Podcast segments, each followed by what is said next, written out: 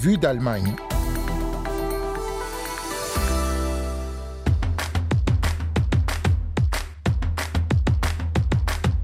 Des tickets de train à 9 euros par mois pour voyager dans toute l'Allemagne jusqu'à fin août. C'est en place depuis ce mercredi 1er juin et on en parle aujourd'hui. On revient aussi sur l'inflation galopante en Allemagne, les prix qui explosent et les milliards prévus pour l'armée allemande. Et puis en seconde partie de magazine, un très beau portrait à découvrir, celui de l'émir Abdelkader, le fondateur du premier État algérien. Vous écoutez Vie d'Allemagne, willkommen, soyez bienvenus.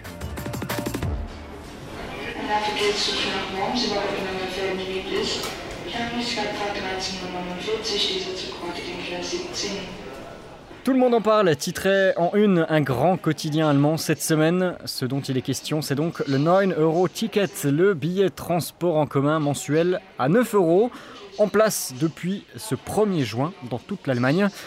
Comme son nom l'indique, donc, c'est un abonnement valable un mois qui permet aux voyageurs euh, de voyager dans tout le pays pour 9 euros avec tous les transports en commun, bus, tram et train, donc en illimité pour 9 euros par mois. Seule restriction, pas des moindres quand même, ce billet est valable pour les trains régionaux, mais pas les trains à grande vitesse en Allemagne. Il n'empêche que c'est une petite révolution dans le pays. Pour vous donner une idée, un abonnement au transport en commun rien qu'à Berlin coûte normalement 86 euros par mois, 93 euros à Hambourg. Pendant trois mois, de juin à août, cela ne coûtera donc plus que 9 euros pour tout le monde. Et comme il y a des trains régionaux dans tout le pays, il est même possible de traverser l'Allemagne pour ce prix, euh, du nord au sud ou de l'est à l'ouest. La mesure a été décidée par le gouvernement allemand pour faire face à la hausse des prix euh, de l'essence notamment dans l'idée d'alléger les dépenses de ceux qui doivent se déplacer, tout en espérant que cela incitera certains à continuer à prendre les transports en commun au mois de septembre, à la fin de la mesure. L'idée est donc de concilier économie et écologie. Une mesure pas gratuite quand même, l'État allemand a débloqué 2 milliards et demi d'euros pour financer tout cela.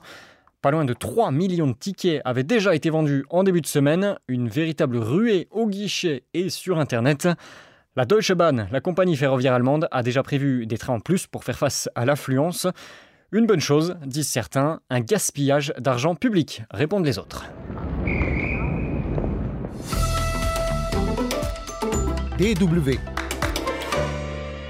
L'argent qui perd sa valeur en ce moment, pas que les gens n'en veulent plus, mais parce que l'Allemagne est touchée par l'inflation.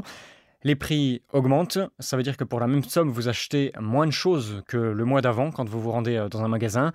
Inflation record à nouveau en mai en Allemagne, plus 7,9%, du jamais vu depuis 1952.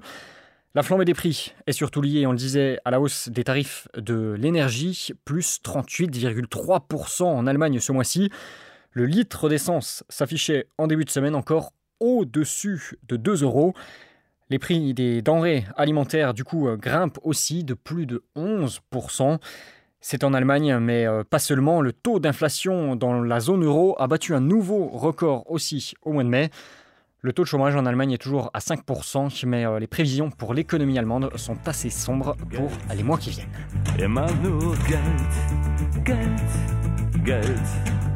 Auch wenn euch das nicht gefällt. das Wichtigste auf dieser Welt ist nun mal Geld. L'argent toujours le plus important dans ce monde, disent Die Ärzte, célèbre groupe punk rock allemand. De l'argent, l'Allemagne va en débloquer beaucoup pour la Bundeswehr cette semaine. 100 milliards sur 5 ans pour les militaires allemands.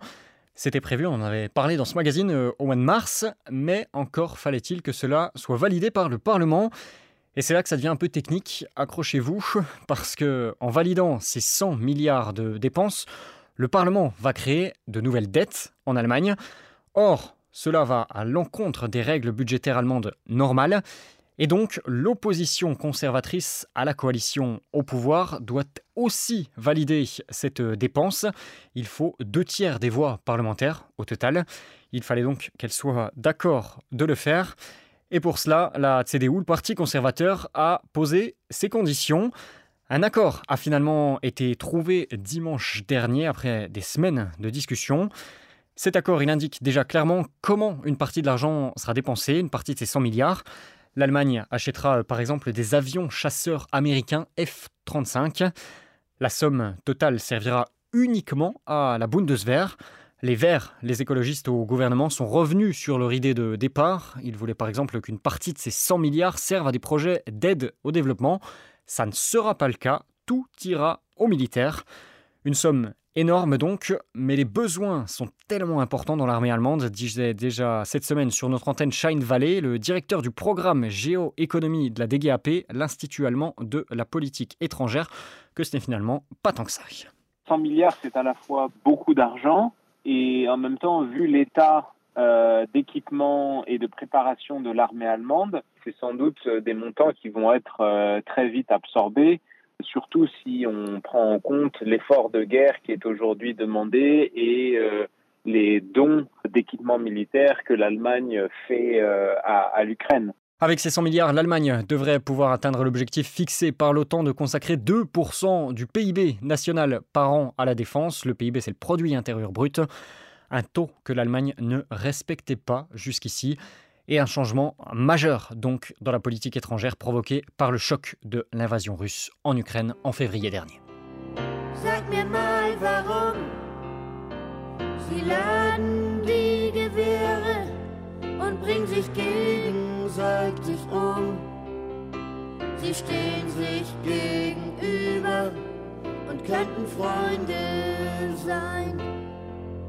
Doch bevor sie sich kennenlernen, schießen sie sich tot. Ich find das so bekloppt. Warum muss das so sein? Dis-moi pourquoi ils chargent leurs armes et s'entretuent, ils se font face et pourraient être amis. Je trouve ça tellement stupide. Pourquoi est-ce que c'est ainsi? Pascal Kravetz et Udo Lindenberg, célèbres chanteurs allemands, dans cette chanson de 1980 contre la guerre, à l'époque de la crise des euromissiles en pleine guerre froide. DW. Vue d'Allemagne, deuxième partie avec le portrait de l'émir Abdelkader, un personnage né en 1808 et mort en 1883. Chef de guerre, fondateur du premier État algérien moderne, mais aussi sauveur de chrétiens persécutés à Damas, il est au cœur d'une exposition au musée des civilisations de l'Europe et de la Méditerranée, le MUSEM, à Marseille, en France. Exposition à l'occasion du 60e anniversaire de la fin de la guerre d'Algérie. Nadir Djenad dresse le portrait de cet homme combattant et humaniste à la fois et nous emmène à l'exposition à Marseille. Il s'agit du, du, sabre qu'Abdelkader aurait remis au duc de Mal lors du dépôt des armes en décembre 1847. Camille Faucourt, la commissaire de l'exposition au Mucem de Marseille, nous montre des objets ayant appartenu à l'émir Abdelkader, comme ce sabre. L'exposition évoque notamment sa résistance algérienne face à l'invasion française dans les années 1830. Camille Faucourt raconte pourquoi l'émir Abdelkader est considéré comme le fondateur de l'État algérien moderne. L'émir va instaurer sur une partie hein, du territoire algérien, euh, situé à l'ouest et au centre du pays, eh bien, euh, les premières bases d'un État. Euh, les premières bases, ce sont notamment l'émission d'une monnaie euh, qui est propre à l'émir, qui lui permet de lever un impôt, de rémunérer une armée, une armée régulière qu'il va créer, l'une des premières de ce territoire.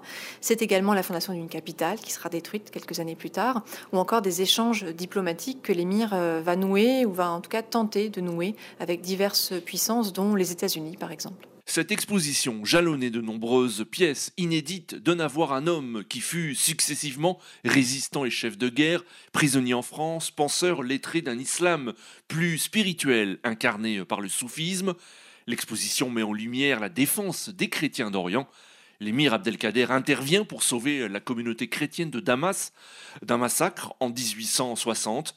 Raleb Benchir, président de la Fondation de l'Islam de France, est grand admirateur de l'émir. En juillet 1860, du 9 juillet au 17 juillet, dit-on, il y a eu un massacre terrible euh, qui a frappé et qui a été perpétré par des druzes euh, contre les chrétiens. Et, là, lui-même, avec une milice, ses propres fils et, ses hommes, ont dû euh, intervenir pour les sauver. Certains ont été mis dans sa propre maison, d'autres dans d'autres lieux, certains y compris dans des mosquées.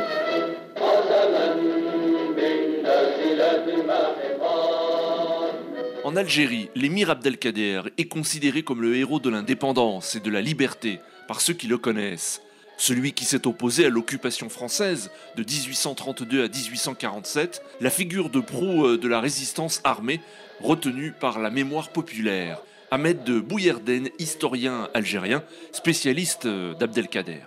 À l'indépendance de, l'Algérie, les nouvelles autorités avaient besoin de, tout construire en réalité. Donc un récit national, euh, des symboles de l'État, euh, et, en l'occurrence, Abdelkader a été choisi comme une sorte de père de, la nation, comme un symbole de l'État. Et ce faisant, évidemment, a été assigné en quelque sorte à l'époque de, son combat, donc entre 1832 et 1847. Et cette période surtout qui est sublimée, mise en avant dans son pays d'origine. Pour Ahmed de Bouyerden, cependant, l'émir est encore méconnu en Algérie. Dans l'éducation nationale, dans les manuels scolaires, Abdelkader est présenté seulement comme une figure de la résistance. On évoque très peu, par exemple, son rôle dans la construction du canal de Suez. Entre 1859 et 1869, l'émir Abdelkader enverra à l'époque une somme de 5000 francs au siège de la Compagnie universelle du canal maritime de Suez. Il a également persuadé les Bédouins d'Égypte d'accueillir favorablement ce canal. Son action dans le rapprochement islamo-chrétien, son humanisme, reste méconnu, ce que regrette Khaled Bentounès, théologien algérien, écrivain et acteur du dialogue interreligieux, guide spirituel de la confrérie soufie alaouia, il diffuse depuis des années la pensée de l'émir Abdelkader à travers le monde, lors de ses prises de parole. Le monde d'aujourd'hui est, lui, dans les oppositions, dans le communautarisme, on est dans l'identitaire.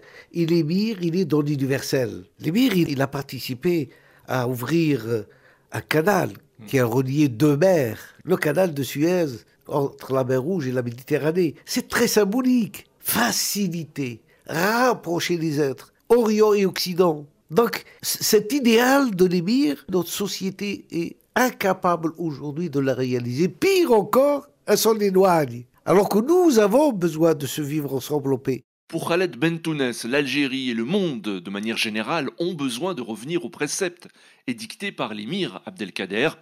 En Algérie, certains se revendiquent comme ses héritiers. Hakim Haddad est activiste algérien, cofondateur du RAJ, le rassemblement Action Jeunesse, association très engagée dans le Irak, le mouvement citoyen demandant un changement de régime en Algérie. Tous ceux et toutes celles qui ont participé au Irak sont des enfants d'Abdelkader parce que ce sont des enfants qui combattent et qui aspirent à la liberté et à la dignité. Donc tous font partie d'une certaine manière comme héritiers de l'émir Abdelkader. L'émir Abdelkader, plusieurs années avant euh, la codification du droit international humanitaire, avait déjà établi un droit pour les prisonniers de guerre et exiger qu'un traitement humain leur soit réservé sans distinction de religion ou de nationalité, ce qui lui valut le respect des plus puissants chefs d'État de son temps, dont la reine Victoria et Abraham Lincoln. Nadir Djenad à Paris pour la Deutsche Welle. Nadir Djenad, qu'on remercie. Et si vous les avez manqués, on vous remet les liens vers ces autres reportages à Nadir, reportages réalisés dans le cadre du 60e anniversaire de la fin de la guerre d'Algérie. Vous retrouvez tout ça sur notre site. En attendant, c'est la fin de Vie d'Allemagne pour euh, cette semaine. Je vous remercie de nous avoir suivis. Et je vous donne rendez-vous avec Anne Le Touzé la semaine prochaine pour le prochain numéro. Bisbald, à très bientôt. Tchuss